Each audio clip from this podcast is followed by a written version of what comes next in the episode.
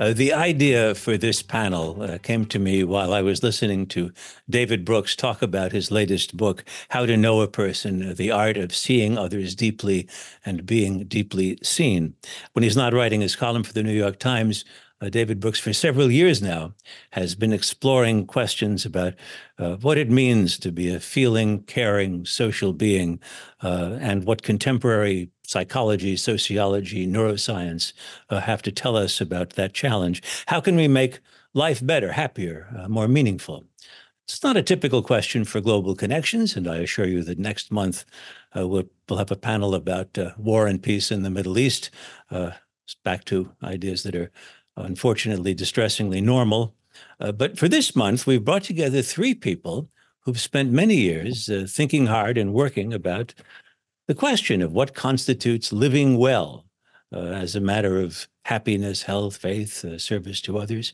Uh, I have many questions for our panelists, and we begin with David Brooks. Uh, his previous books include The Second Mountain, The Road to Character, The Social Animal, and Bobos in Paradise. Uh, in his column and in his weekly appearances on the PBS NewsHour, he is also an astute political observer, especially when the matter being observed is American contemporary conservatism and the Republican Party. I'll let the record show that before the Times column and the PBS gig, he also appeared weekly on NPR's All Things Considered for many years. Uh, David Brooks, it's good to see you once again. Always good to be back with you. It brings back many years together. Here, here. Uh, in in uh, in uh, the book, you mentioned uh, your book uh, uh, "Bobos in Paradise." Bobos was your coinage for bohemia, bourgeois bohemians who were materialistic, capitalistic, self-styled idealists. how they lived and how they shopped, essentially. You said that you you you still are proud of the work, but you're you're after bigger game right now. I want you to describe the mission in your writing. Yeah, my um, that book. I started my career as a smart aleck. and so I would go to Restoration Hardware and watch people and then make fun of them. Uh, and so that was a book about making fun of people who had sub sub zero refrigerators because zero just wouldn't be cold enough. Uh, but what I was doing in those, what I called comic sociology, my first two books, I was. I, I think you called it investigative sociology, actually.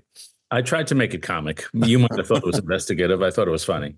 Uh, but uh, I, I uh, tried to make generalizations about people and about where the culture was, and and that's I'm proud of that work. It, it was good, but uh, I think I've tried to move on to I've I've become more suspicious as our country has gone downhill sociologically and psychologically, uh, suspicious of generalizations about types. Uh, and there are so many people who feel um, alone and invisible, uh, and so many people who uh, you know, who say they have no close personal friends, who are not in a romantic relationship, who are contemplating suicide and depression. And it just seems to me there's an epidemic of blindness uh, in our society. These people feel unseen. So I'm sort of stepping back from making generalizations about groups of people and trying to figure out how to see each individual one at a time, which seems to me the great psychic need of our culture at the moment. You write about uh, people who, who can act as illuminators, or or perhaps we all can act as illuminators. I want you to describe what that what you mean by that. Yeah, I allow myself a dualism about every third book, and in this book, I have uh, a dualism between uh, diminishers and illuminators. And diminishers are people who make you feel unseen. Uh, they're not curious about you. They don't ask you a question sometimes I go to a party and at the end I think, you know, that whole time nobody asked me a question. And I've come to believe that uh, all sorts of people, maybe only about 30% of humanity are question askers. The rest are perfectly nice people. They're just not curious about you. Uh, and diminishers stereotype, they do a thing called stacking. Uh, stacking is I learn one fact about you, then I make a whole series of assumptions about who you must be. Uh, you voted for Donald Trump, therefore you must be X, Y, and Z. And stacking is almost always inaccurate. On the other hand, illuminators are people who are curious about you. They make you feel lit up, seen, uh, and they begin a little to see the world from your point of view. They have that empath- empathetic skill. And so, one of the examples I use in the book is E.M. Forster, who was a novelist about 120 years ago. And his biographer wrote of him that to be to, to, be with him was to be, quote, seduced by an inverse charisma, a sense of being listened to with such intensity, you had to be your sharpest, most honest, and best self. And I'd love to be able to listen with that intensity. Another story I tell, which is possibly apocryphal, but it gets the point across, mm-hmm. concerns a young woman named Jennie Jerome, who would later become Winston Churchill's mom. But when she was a young woman, she was in Victorian England, uh, and she was seated one night at a dinner next to William Gladstone, the prime minister. And she left that dinner thinking that Gladstone was the cleverest person in England. And then sometime later, uh, she's at a, another dinner, the story goes, and she happens to be seated next to Benjamin Disraeli, which is Gladstone's great political rival. Uh, and she leaves that dinner thinking that she's the cleverest person in England. and so it's nice to be Gladstone. It's better to be Disraeli. We want to make people feel lit up, special, clever. Your book is it is literally a how-to book, at least by the title, how to uh, do something. Uh, and and this suggests something which I realize uh, cuts against an assumption I've had for many years. My assumption having been that uh, some people are uh, uh, highly empathic. Uh, some people are terrible narcissists. They only care about them about themselves. Uh, you're not only suggesting a great uh, continuum, which I, is not so so so so novel, but that um, these are skills. I mean, we we we could study how to be illuminators and uh, and and and follow your guidance in that case. Do do you think we're that malleable in adult life? Yeah, absolutely. I, I uh, compare it to like athletic ability. Some people are born with more coordination than others, but nobody gets good without practice. Uh, and we can all improve with practice. Uh, and so, to me, the one of the things lacking in American society is just we're not good at certain skills. Uh, how do you listen well? How do you ask for an offer of forgiveness? How do you break up with someone without crushing their heart? How do you sit with someone who's suffering from depression? How do you host a dinner party so everybody feels included? These are skills, the way carpentry is a skill and the way learning tennis is a skill. And so, for example, uh, you know, I, I consulted with conversation experts. How do you become a better conversationalist? And they gave me a bunch of tips, uh, which uh, I think are just tips and they, they make you better at it. So, one of them is make them authors, not witnesses. People don't go into enough detail when they're telling you a story. And so if you say, uh, well, where was your boss sitting when she said that? Suddenly they're in narrative mode and they're much more interesting. Uh, I've learned always to try to get people in the storytelling mode. So as a journalist, I no longer ask people, what do you believe? I ask people, how'd you come to believe that? Mm-hmm. And suddenly they're telling me a story about an experience in their life or a person who influenced their life. You're just learning a lot more about them. The final one I'll mention, which seems to resonate with people, is don't be a topper. And so, for example, if you say to me, I just had a terrible flight, we were on the tarmac for two hours. And then I say to you, Oh, I know exactly what we're going through. I had a terrible flight, we were on the tarmac for six hours. And it sounds like I'm trying to relate to you. But what I'm really doing is let's stop talking about your insignificant experiences and let's talk more about my significant experiences. Uh, and so don't be a topper. And so these are just basic practical tips. And I, I've made the book more practical than anything else I've ever written, just because I think me and many other people in America are just lacking these skills, and we could all get a little better.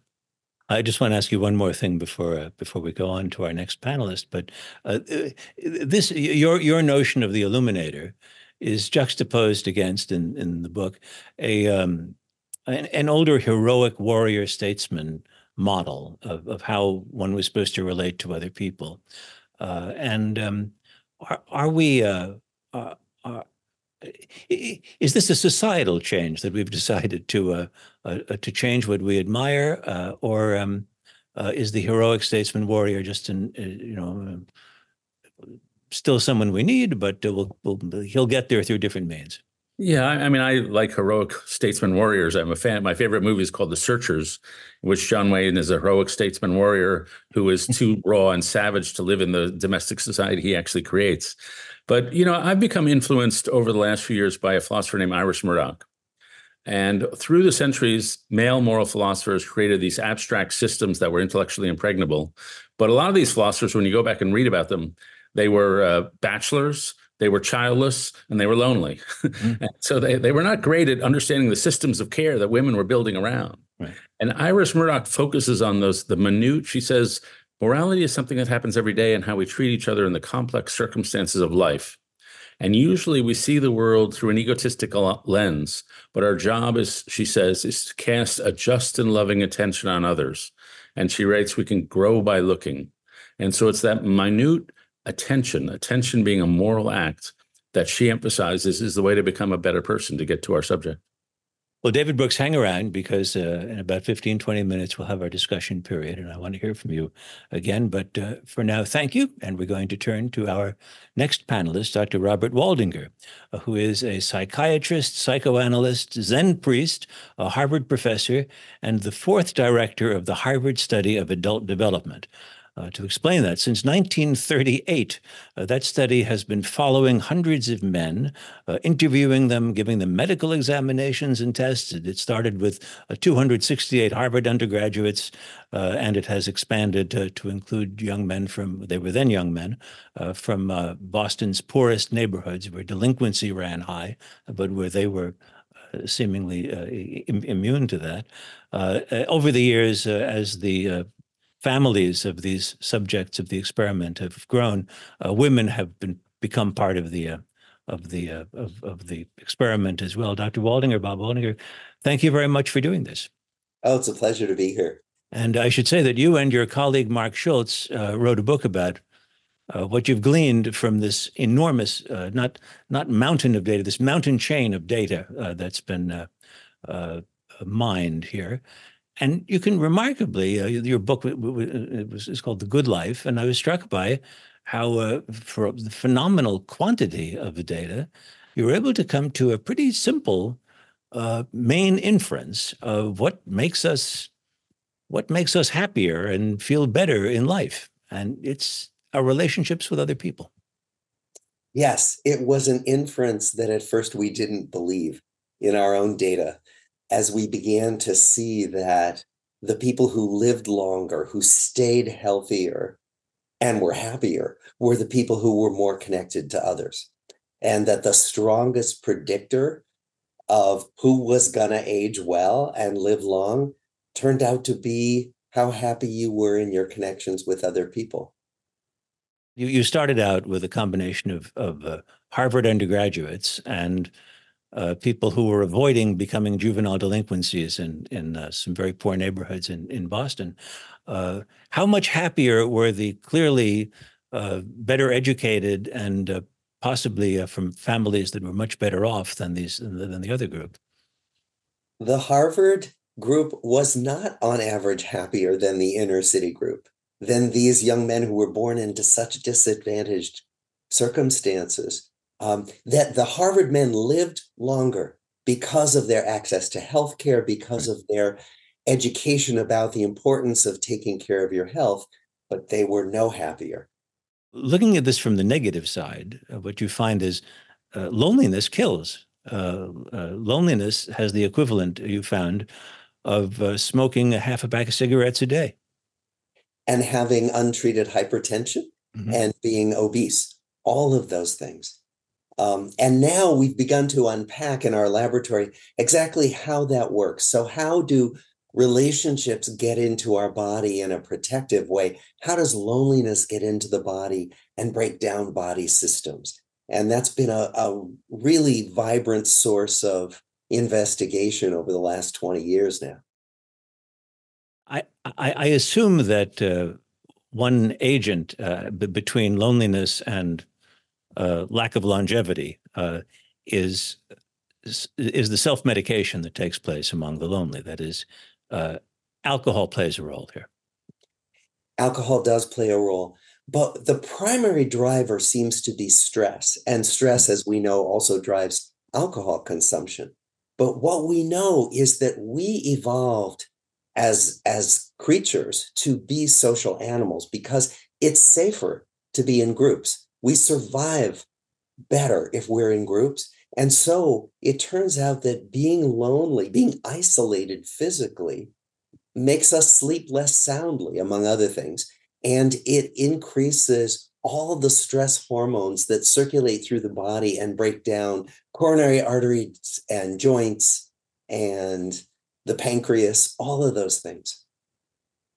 When when you speak of relationships, we're talking primarily about family, uh, close friends. Uh, but you would include just, yeah. lots of any all sorts of interactions with people. Yes, it turns out that um, casual relationships uh, don't get enough credit. That talking to the person who makes your coffee for you in the coffee shop in the morning, having a good exchange with your Uber driver, that those things literally give us hits of well-being that are measurable and that turn out to add to our sense of belonging and add to our positive physiologic balance. Yeah, you you you cite a study that was conducted in in Chicago uh, with uh, commuters on, a, on on a commuter train, which which I, I want you to relate. It's a, a fascinating yes. study. Yes, so it's a, it's a good example of how we're bad at predicting what's going to make us happy. a group of investigators um, took commuters who were about to get on one of the many commuter trains in Chicago, and they randomly chose some to assign to do what they normally did look at their phones, read the newspaper, listen to music. And the others were assigned to talk to a stranger. And they asked everybody before they completed their assignment, how much do you think you're going to enjoy this? And the people who were assigned to talk to strangers did not think they were going to like it. Mm-hmm. Afterwards, after they'd completed their assignments, the people who had been assigned to talk to strangers were significantly happier getting off those trains than the people who had done what they normally did on their commutes. This, of course, was back in the days when people uh, probably weren't wired in the uh, uh, in the train no. because you could actually speak with somebody else. Well, but it was it was during the days when people were wired. So it it it often you would talk to someone and they would take out their headphones and talk to you. Really? Uh, we, so it was when we were all very much glued to our screens. Um, it's, it's a fascinating observation. How is it that uh, the the basis of happiness, the causes of happiness, can leap out at you from uh, decades of research, and yet uh, there seem to be so many incentives in opposite directions in society that we've we've we've created lives for ourselves which uh, uh, pre- preclude very often the very activities that would make life happier. Well, one of the issues is that relationships are really hidden in plain sight. I mean, we've never been in the world without relationships, so we take them entirely for granted, many of mm-hmm. us. Um, in addition, what we know is that media uh, make money by capturing and holding our attention right? You know, David Brooks just talked about attention. Giving each other our undivided attention is now harder than ever because the world is competing to take our attention away from each other. And so it's it is becoming increasingly more difficult. The path of least resistance is social isolation. I'm I'm curious when uh, when you look over all of this data starting in the 1930s, uh, do, do you find that the um, the the people who are being described in the 1930s and 40s uh, are are are they similar or or are they markedly different from say their their children who become part of the study ultimately as well that is uh, are we the same people or have our values as a population changed dramatically over time we are so much the same people. And in fact, the things that we want, the things that we try to achieve for ourselves and our families are so similar across the generations that we've studied. And in fact, one of my colleagues just published a set of studies asking the question Are we as people less moral than we used to be? And mm-hmm. it turns out when you analyze data over 75 years, we are no less kind to each other day to day than we were in the past. That these are myths, myths that we tell each other, that we tell ourselves about the decline of human connection and the value of human connection. We do very often remark on how polarized we are as a people, not just and and and when we say that politically, it implies lots of cultural uh, polarization as well. Does something like that show through, or are you more struck by what's consistent uh, uh, between people and from different experiences? What's consistent is the local power of connection, that we are polarized from each other in tribes, right? And we're polarized from each other when we look at what media tell us about the world. But day to day, when you ask people, Have you been treated with kindness in the last 24 hours in your neighborhood, at your workplace? We say yes just as often as ever before. The majority of people will say yes, so that locally, microscopically, we're good to each other more often than not. Uh, Bob Waldinger, stay with us because in a few minutes we'll be back for the, the discussion period. But uh, first, we're going to turn to our third panelist, uh, David Wolpe. Uh, Rabbi David Wolpe is one of the most influential rabbis in the United States. Uh, for 26 years, he was the senior rabbi at Sinai Temple, big uh, conservative congregation in Los Angeles. Uh, this year, he is visiting scholar at Harvard Divinity School. Uh, Rabbi Wolpe has written and spoken widely about Judaism. Uh, he's the author of many books, including David the Divided Heart, about King David. Rabbi uh, Wolpe, thanks for joining us. Today. Thank you. I'm curious to hear what you make of what we've heard from from David Brooks and and from Bob Waldinger. Uh, are these are these familiar observations to a a rabbi who uh, had a great many conversations with a great many people? So, first of all, I would like to say that I was listening. Um, and that's the first thing.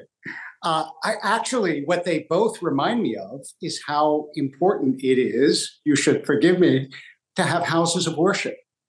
Because if you want to talk about communities that endure and people who care about each other and see each other and gather together to do things like sing together and to bring each other food and to do all that which community ought to do, I think houses of worship are incredibly important and giving in this. So yes, I mean I see the same isolation, and uh, and that's at least one of the contributors to uh, to human connection. Oh yes, you told me when we spoke earlier that joyous practices lead to joy. It's not just that joy leads to joyous practices. Well, right. One of the one of the insights of uh, traditional religions is that sometimes it's called the James Lange effect in psychology. Your emotion follows your action. So if someone is depressed and you say, "Go out and dance," and they go, "I don't want to dance," because they're in a way enjoying or sunk in their depression, and they know if they dance, it will change their mood. And this is incredibly useful as a tool. It's almost like if you talk to the stranger next to you it's hard. I don't want to. I kind of enjoy my isolation. But then if you do it, it reminds me, my daughter used to joke that I would, eh, on a Saturday night, I would say, I don't want to have to put a tuxedo on and go out and do a wedding. And she said, and then dad, every time you came home and I said, how was it? You went, it was great. Mm-hmm. Um, it's sometimes you have to force yourself and then uh, you're led along by the joy and the, um, and the emotion and presence of others. What, what do you think about the notion that um, we are malleable? We could read a how-to book on how to converse with people and change, become, uh, you know, more more empathic people than we were before.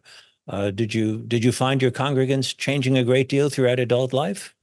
Um, it varies, and it depends in part a lot. It depends in part on circumstance, um, and also I think that a lot of this is what um, Dr. Waldinger talked about, which is we don't believe anymore that we can get better. Everybody says, oh, social media makes you mean, mm-hmm. but it doesn't have to, and you don't need to. And I, I, remember when, when we spoke before, I told you that Rabbi Nachman said this beautiful thing. He said, if you believe you can break, then believe you can heal. And I think a lot of people believe they can break, but they don't actually believe they can heal.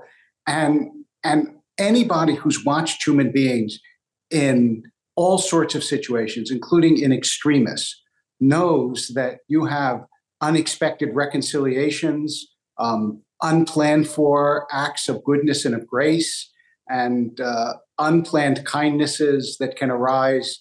You know, um, I, it's like the John Masefield poem.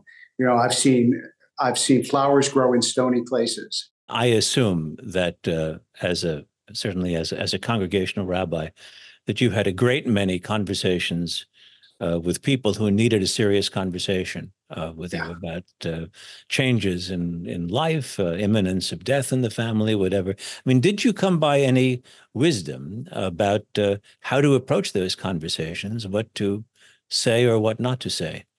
So the wisdom primarily that I uh, would come away with is that it's incredibly important, first of all, to listen to the person and not just wait. You know, not just prepare your answer, but actually, there's a, a technique in, in the Hasidic tradition um, called bitul hayesh, nullification of the self. Like you first have to be able to take the other person in and what their situation is. And then I think we ought to make a distinction in this whole conversation between being good and being happy. Mm-hmm. They often coincide, but they don't always coincide. And sometimes meaning doesn't make you happy, but it makes you meaningful. There's something deeper than being happy. Um, and so sometimes you had to encourage people to do what was right, even though it would be at least superficially at the expense of their own happiness. So I think it's interesting the conversation was framed being a good person and not just being a happy person. Um, because happiness doesn't always make you good, and goodness doesn't always make you happy. There's a great overlap, but in the end, I think if you choose goodness, you will be more satisfied with your life. You you, you quoted uh, uh, to me a line from the philosopher William James. Yes, I think I have this right. The, the greatest use of a life is to spend it on something that will outlast it. Yep. And I, I thought about that a good deal, and it, it did occur to me that um, things that outlast the time of our lives include, of course, they include family and uh, they include philanthropy, but they include the sportswear company we started or the hedge fund that we began. It, it it's it includes lots of things. Uh, right. Uh, it, it, it it it it must be more than just something that that puts our name on the wall someplace afterward afterward. I think for james i mean he was talking about something that outlasted that's meaningful and important and that you can be proud of. Although for some people creating something that is a business that takes care of people can be enormously meaningful and enduring. Um, and so it depends what you feel your mission and your purpose is in life. I mean when I, I always think that the purpose of life is to grow our souls, but there are a million ways to do that. Um, and and I'll actually I'll pair the James brothers. Um, for William said the great use of life is to spend it on something that outlasts it, and and his nephew reports Henry James is saying the three most important things in life are to be kind, to be kind, and to be kind. and I think when you put those two together, you have a pretty good program for a good life. I was curious to hear what you made of. Uh, I think two conflicting appraisals from from uh, from David and and and from Bob Waldinger. Uh, David says, in these days when we are we're crashed socially and psychologically, and we're we're in a state of uh, of uh, psychological disaster. I, I don't have his his exact words handy. Um, that's where we are today. Bob Waldinger spoke of how similar, actually, our moral condition is uh, to what it was when people were being asked in 1938 what uh, what they made of life, and I, I, wonder where you where you fall on the spectrum of um, uh, life is going to hell in a handbasket, or uh, you know things are pretty much the same as they've always been. Well, it's probably better professionally for me to think life, you know, is going to hell in a handbasket. Um, but I would say I, I, actually think it depends what arena you're talking about. Mm-hmm. COVID made us lonelier. I don't think there's any doubt about that. I mm-hmm. see it. Even my students say so. And social media often made us meaner. But in day-to-day interactions on the street, in interpersonal interactions, I think it's so important to see other people's faces you know the face of, of, of the other is j- just changes who you are and how you react. So i would say the screen human beings are are meaner and smaller than we really are but the human beings in real life um, we're still that's where i think you're able to see the most important thing which is the image of god in another person Rabbi Wolpe, thank you very much. Stick with us right now because I'd like to bring back David Brooks and uh, and also Bob Waldinger. And uh, first, ask uh, you, have had a chance to comment on what you heard from uh, from the two panelists who preceded you. Uh, first, I'd like to hear from from David and Bob about what you've what you've heard from your fellow panelists. So, David, anything you'd, you'd like to remark on? Well, I- I'll go right to this question of whether we're a, a nation in social and emotional decline. Right. Uh, and so I, so I I read the study about the kindness study, and of course, human nature is human nature is human nature. And so I, I'm I'm suspicious of broad theories of moral decline. In some ways, we're a vastly more moral society than we were 50 years ago, especially to formerly uh, marginalized groups. But I do think the weight of evidence about our social connection really is pretty striking. Um, the number of people who say they have no close personal friends since 2000 is up by four times. The number of people who say they have no romantic partner is up by a third. Uh, 54% of Americans say that no one knows them well. And the big number to me is interpersonal trust. If you ask people a generation ago or two generations ago, can you trust your neighbors? You'd get somewhere between 50 and 60 people say, yeah, the people around me are trustworthy. Uh, now it's 30% and 19% of millennials. Uh, and so that strikes me that there is some level of, at least in our interpersonal skills and our interpersonal trustworthiness, there has been some decline. I just read a piece in the Atlantic today by Derek Thompson pointing out that several years ago we spent a lot more time with friends than we did with pets. now we spend a lot more time with pets than with friends, apparently, uh, which I did not know. But uh, and Jonathan Haidt my final bit of data, has a, a, a book coming out in a couple months saying when we're on our screen, the key thing is we're not having an experience. It's a pseudo experience that leaves no mark. And so all the human learning we do through casual friendships or just hanging out with people, that learning is not happening. And so to me, I don't want to talk about moral decline, but I do think we treat each other in less trustworthy ways. Uh, Bob Waldinger, you include relations with our pets as uh, you know one one source of happiness in life.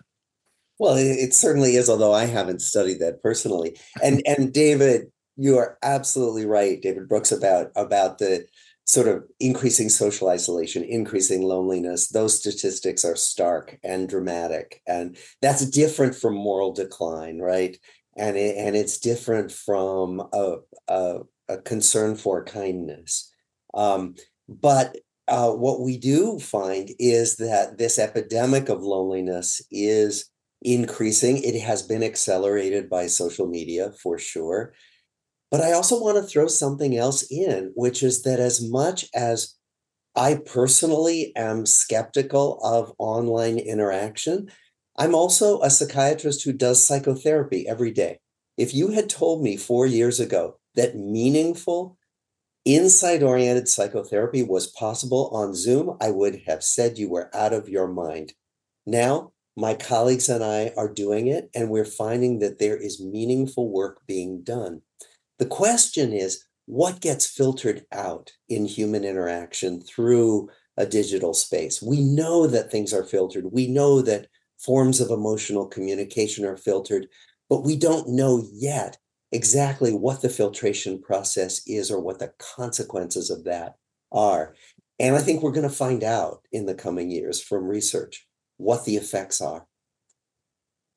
David Wolpe, it- did you? If it's an addition, great. If it is a substitution, we're in trouble. During COVID, it was a substitution. And I, I tape something every day to send to my congregation. And, and I think that it was, it helped us keep in touch and it was great, but only because I couldn't speak to them in person. Uh, but I, what I fear is not just that, that it's often a substitution because it's just easier, but also that social media, especially for younger people, substitutes fantasy lives for real lives in the sense that when I used to watch TV as a kid, I knew that all those things I was seeing were essentially fantasy. But when you see people on Instagram living lives that you could never aspire to and looking in ways that you could never aspire to, I'm not sure that kids anymore understand that's a fantasy and it should, in fact, I know they don't and shouldn't affect my conception of myself. So there is an element of unreality that gets turned into reality on a screen Mhm. that is extreme, I think, extremely damaging. Here's a, a, a comment or question from uh, Wendy Reed, who is who is uh, watching us. With so many Americans kept riled up so much of the time by rhetoric and negative social media, uh, it seems hard to break through the brain barrier that enables people to access curiosity and empathy. What thoughts do you have on how to enable Americans to get calm enough or feel safe enough to access these qualities? Uh, we'll start with David Brooks. Yeah, well, I'm in the political journalism business, so I I, I uh, face people who are filled with anger at people who work at the New York Times, say. Uh, and so I, I asked them about their childhood. Uh, and I, I'm I was very moved. There's a guy named Dan McAdams at Northwestern who studies how people tell their life stories. And what he does, he brings them into his lab and he asks them, to tell me about the high points of your life, the the low points of your life, the turning points of your life. And then after about four hours, he hands them a check to compensate them for their time. And a lot of the people just push back the check and say, I don't want to take money for this. This has been one of the best afternoons of my life. And what I've learned over the last few years is if you ask people to tell you their life story, they're thrilled. They get more pleasure out of that than making money. Uh, and and they will talk. If you ask them their life story, they will tell you their life story, and it's always more interesting than any stereotype you may have of them. Uh, and so I found just getting to asking people about their life story, and then you can talk about politics. Yeah. My other line is that if you're if you're going to Thanksgiving meal uh, and you're worried about you're going to have a fight, political fight with one of your relatives, start the conversation on the conversational topic things I've always resented about you. And then when you get to politics, it'll seem okay.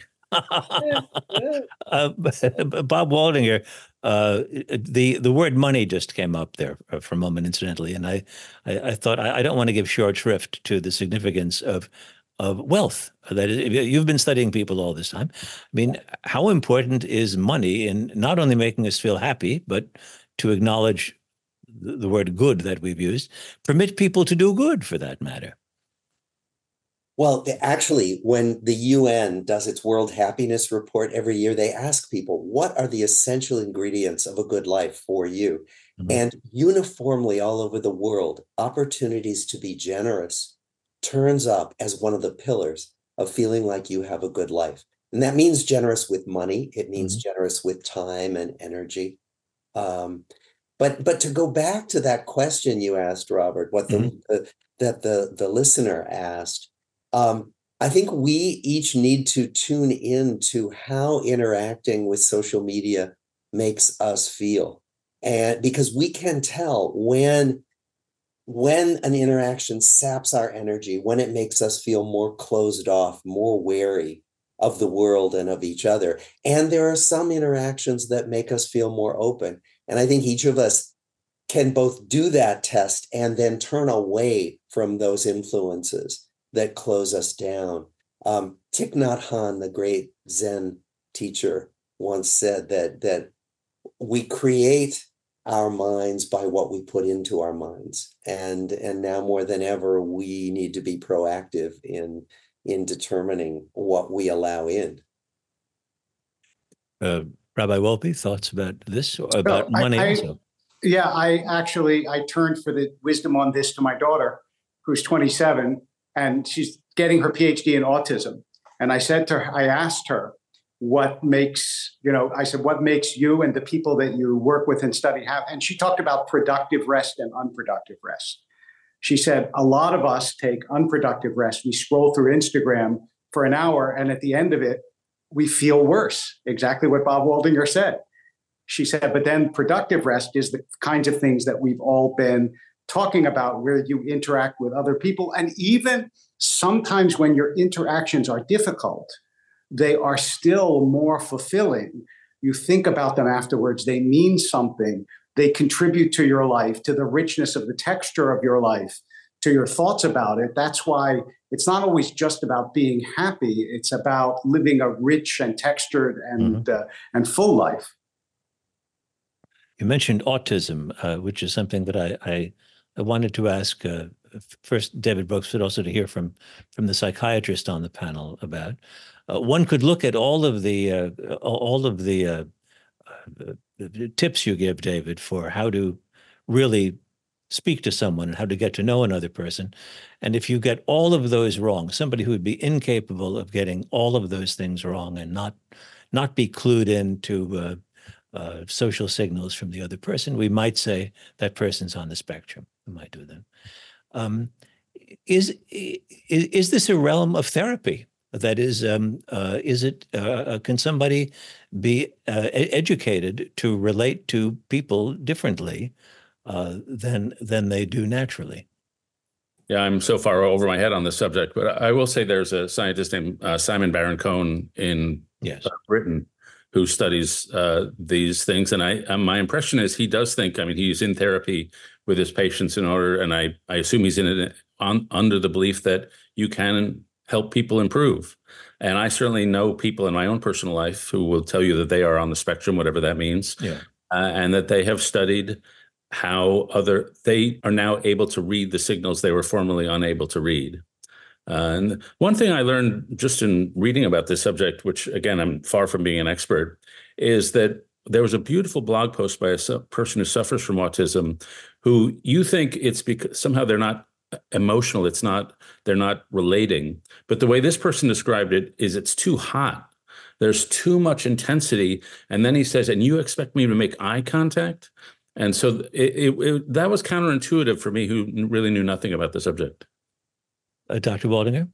Well, I'd also like to say that we can both help people learn more of the social rules. Some people, as we know, autism is quite a range. Some people really can't learn, but many people can.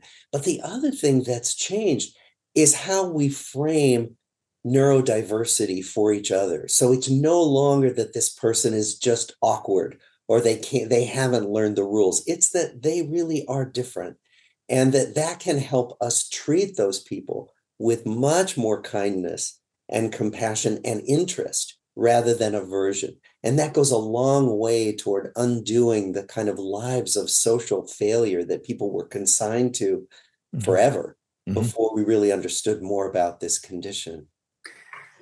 And I, even though I, I have no, I have no training. Okay, I just want to say that. But, but I have a daughter, and and she told me the following because this is now her life.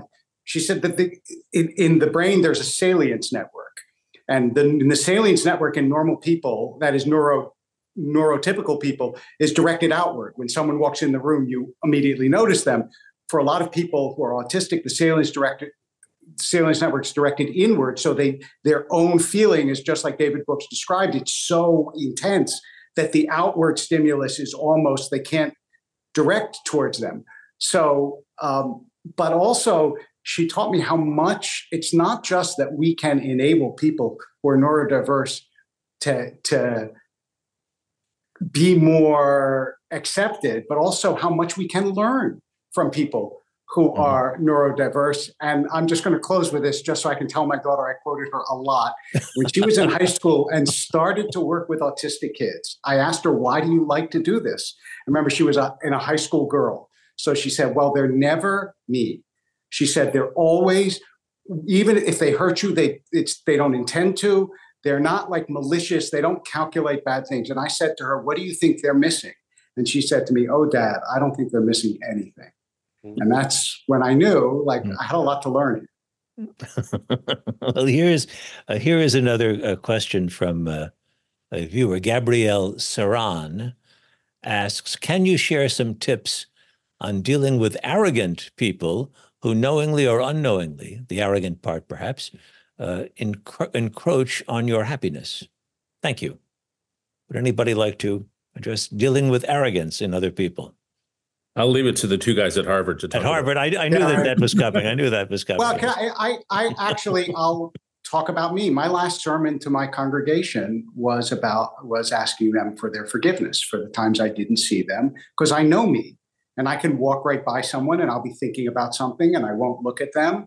And, and one of the things I would say to is sometimes that arrogant person doesn't know that they're being arrogant because I've been that person. And I know sometimes when someone said to me, you did this or you did that, I then felt awful because I just didn't know. And sometimes being better requires self knowledge and requires somebody to gently point out when you said this, it made me feel that.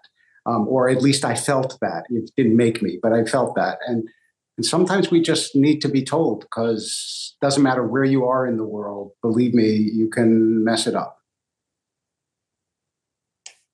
Bob, any thoughts on that?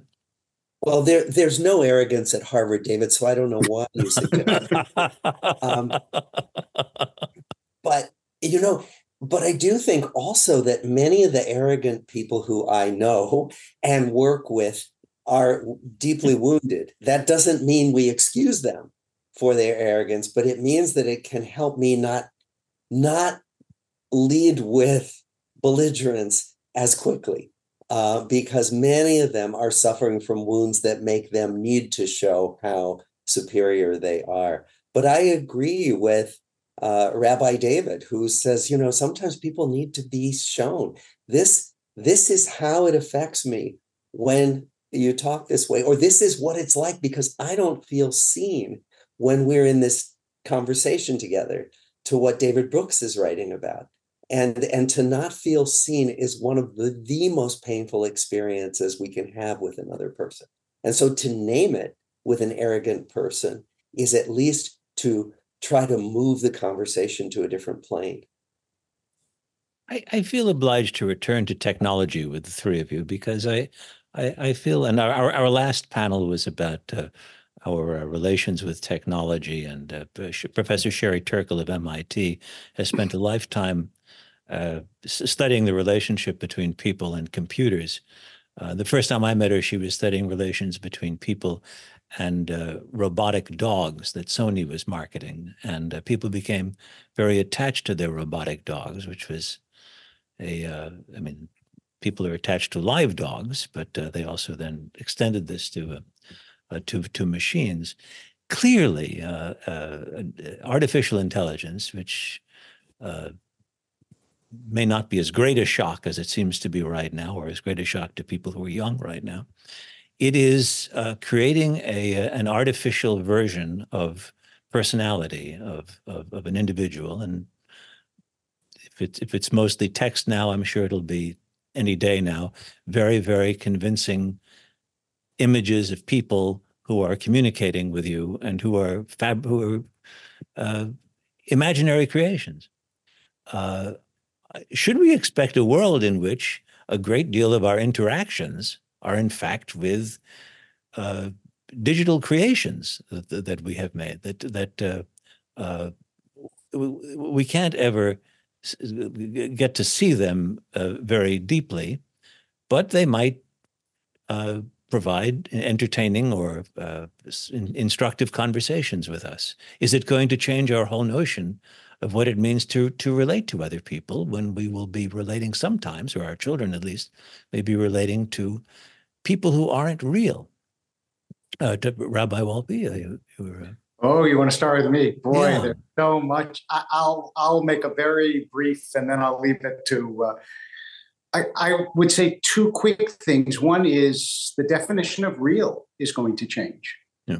If something has such tremendous uh, ability to respond that it can make me feel that it's a person in almost every way, I don't know what real and not real will mean. And second, I see, as I think everybody does who looks at AI, tremendous, unfathomable potential for good and unfathomable potential for harm. So a lot of this will rest on the wisdom with which we create and limit um, such things if we have such wisdom. But yeah, I'm worried.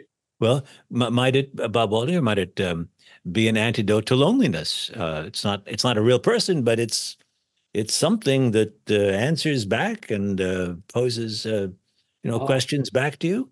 Well, it can be, and you probably know the film Her. There's also mm-hmm. a German film, I'm Your Man, about a bot who learns more and more to be the ideal partner to a woman. What does it mean if artificial intelligence can train itself to meet our every need? What then? Where where are we with each other as humans? And I think that the question is, do we somehow need the the unpredictability, the imperfection, the jarring qualities of human interaction to keep these brains and these psyches vibrant?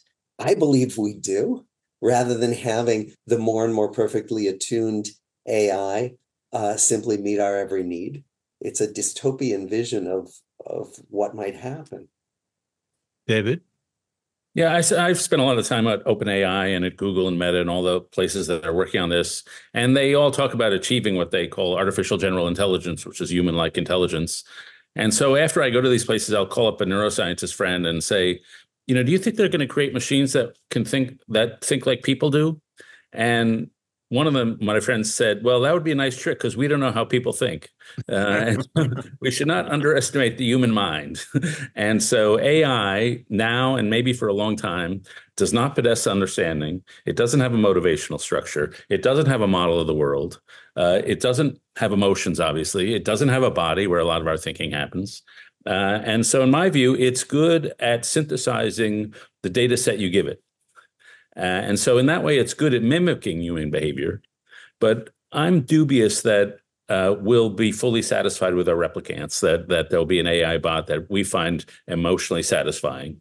And so, I, I, I think the what AI will do is it will remind us what human are humans are by revealing what it can't do. Hmm. And that that there will be certain human traits that will become even more valuable, like dis- possessing a distinct voice, possessing un- unusual opinions, uh, possessing the skills of emotional intimacy, then I think it will become more valued.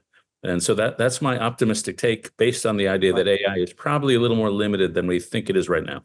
Okay, uh, here's a a good question for us to uh, to end up on. It's from uh, a person named anonymous attendee. Uh, are there any concise words of advice all of you have for all of us as we walk away from this wonderful conversation and face a rather challenging world? Uh, well, let's let's start uh, in the order we began. David Brooks, do you have any particular words of wisdom for? Uh, this is your your Hillel like Brooks I, moment. I should stand on one leg and say something profound. Uh, you know, I, I, uh, I words of advice. I mean, the one thing I'll say that's left out in the conversation, and it was asked in the beginning, is can we change? Mm-hmm. Uh, and I'm a gigantic believer that we can change. I think I was pretty emotionally aloof uh, for much of my life, much of the life that Robert, you and I knew each other. Mm-hmm. I went through some very hard times about 11 years ago, and David Wolpe was a fantastic friend to me at that moment. And I think I'm a more emotionally vulnerable and open person. I was at a, a festival in Nantucket, a conference, and they handed out pieces of paper on which were written l- lyrics to a love song. And they said, pick a stranger, stare at them in the eyes, and sing the love song into their eyes. if you had told me to do that 15 years ago, I would have spontaneously combusted. But but I did it, and I think I think I've become softer and more emotional. And I think one of the the great findings of the grant study is that people change, and it's never too late to change. And so that's that's the hopeful thing I would end on. Here, here, uh, Bob Waldinger. Uh, Yes, from our study, my advice would be turn toward the people who energize you and uplift you. Invest in that, and that will take you a very long way toward becoming a better person. And uh, Rabbi David Wolpe. Uh, I, I would say what has been demonstrated in this conversation. That is, never say someone is just something. Human beings, uh, every one of them, including the person who's wondering about themselves, is infinitely more complex and nuanced and capable and full of range and dreams and possibilities. And I'll I'll just end this way, which I, I hope is a kind of summary. The story of Joseph in the Bible, Joseph has these dreams and his brothers hate him because he thinks they're going to bow down to him and they throw him in Egypt and he goes into slavery. And there he starts to interpret the baker's dream and the cupbearer's dream and Pharaoh's dream, and he comes second to Egypt. So Joseph falls by dreams and ri- rises by dreams. What's the difference? The difference is that he falls when he can only hear his own dreams, but he rises, as we all do, when you can hear the dreams of others. Well, thank you, uh, Rabbi David Wolpe and uh, Dr. Bob Waldinger and David Brooks. Uh, thanks to all three of you for taking part in a, in a very interesting and I think actually uplifting uh, hour. Uh, many thanks to Joshua Plout, Roni Giuliano, uh, and Ryan Sutton from American Friends of Rabin Medical Center, which produces Global Connections. And also thanks to our technical director, Bobby Grandone. Uh, our program sponsor is the American Friends of Rabin Medical Center, a 501c3 national charitable organization uh, that represents in the United States Israel's largest hospital, Rabin Medical Center, in Petah Tikva, in Greater Tel Aviv. Uh, the group's website is www.afrmc.org. I'm Robert Siegel, and this has been Global Connections Navigating the New Normal. See you next month. Stay healthy and stay safe.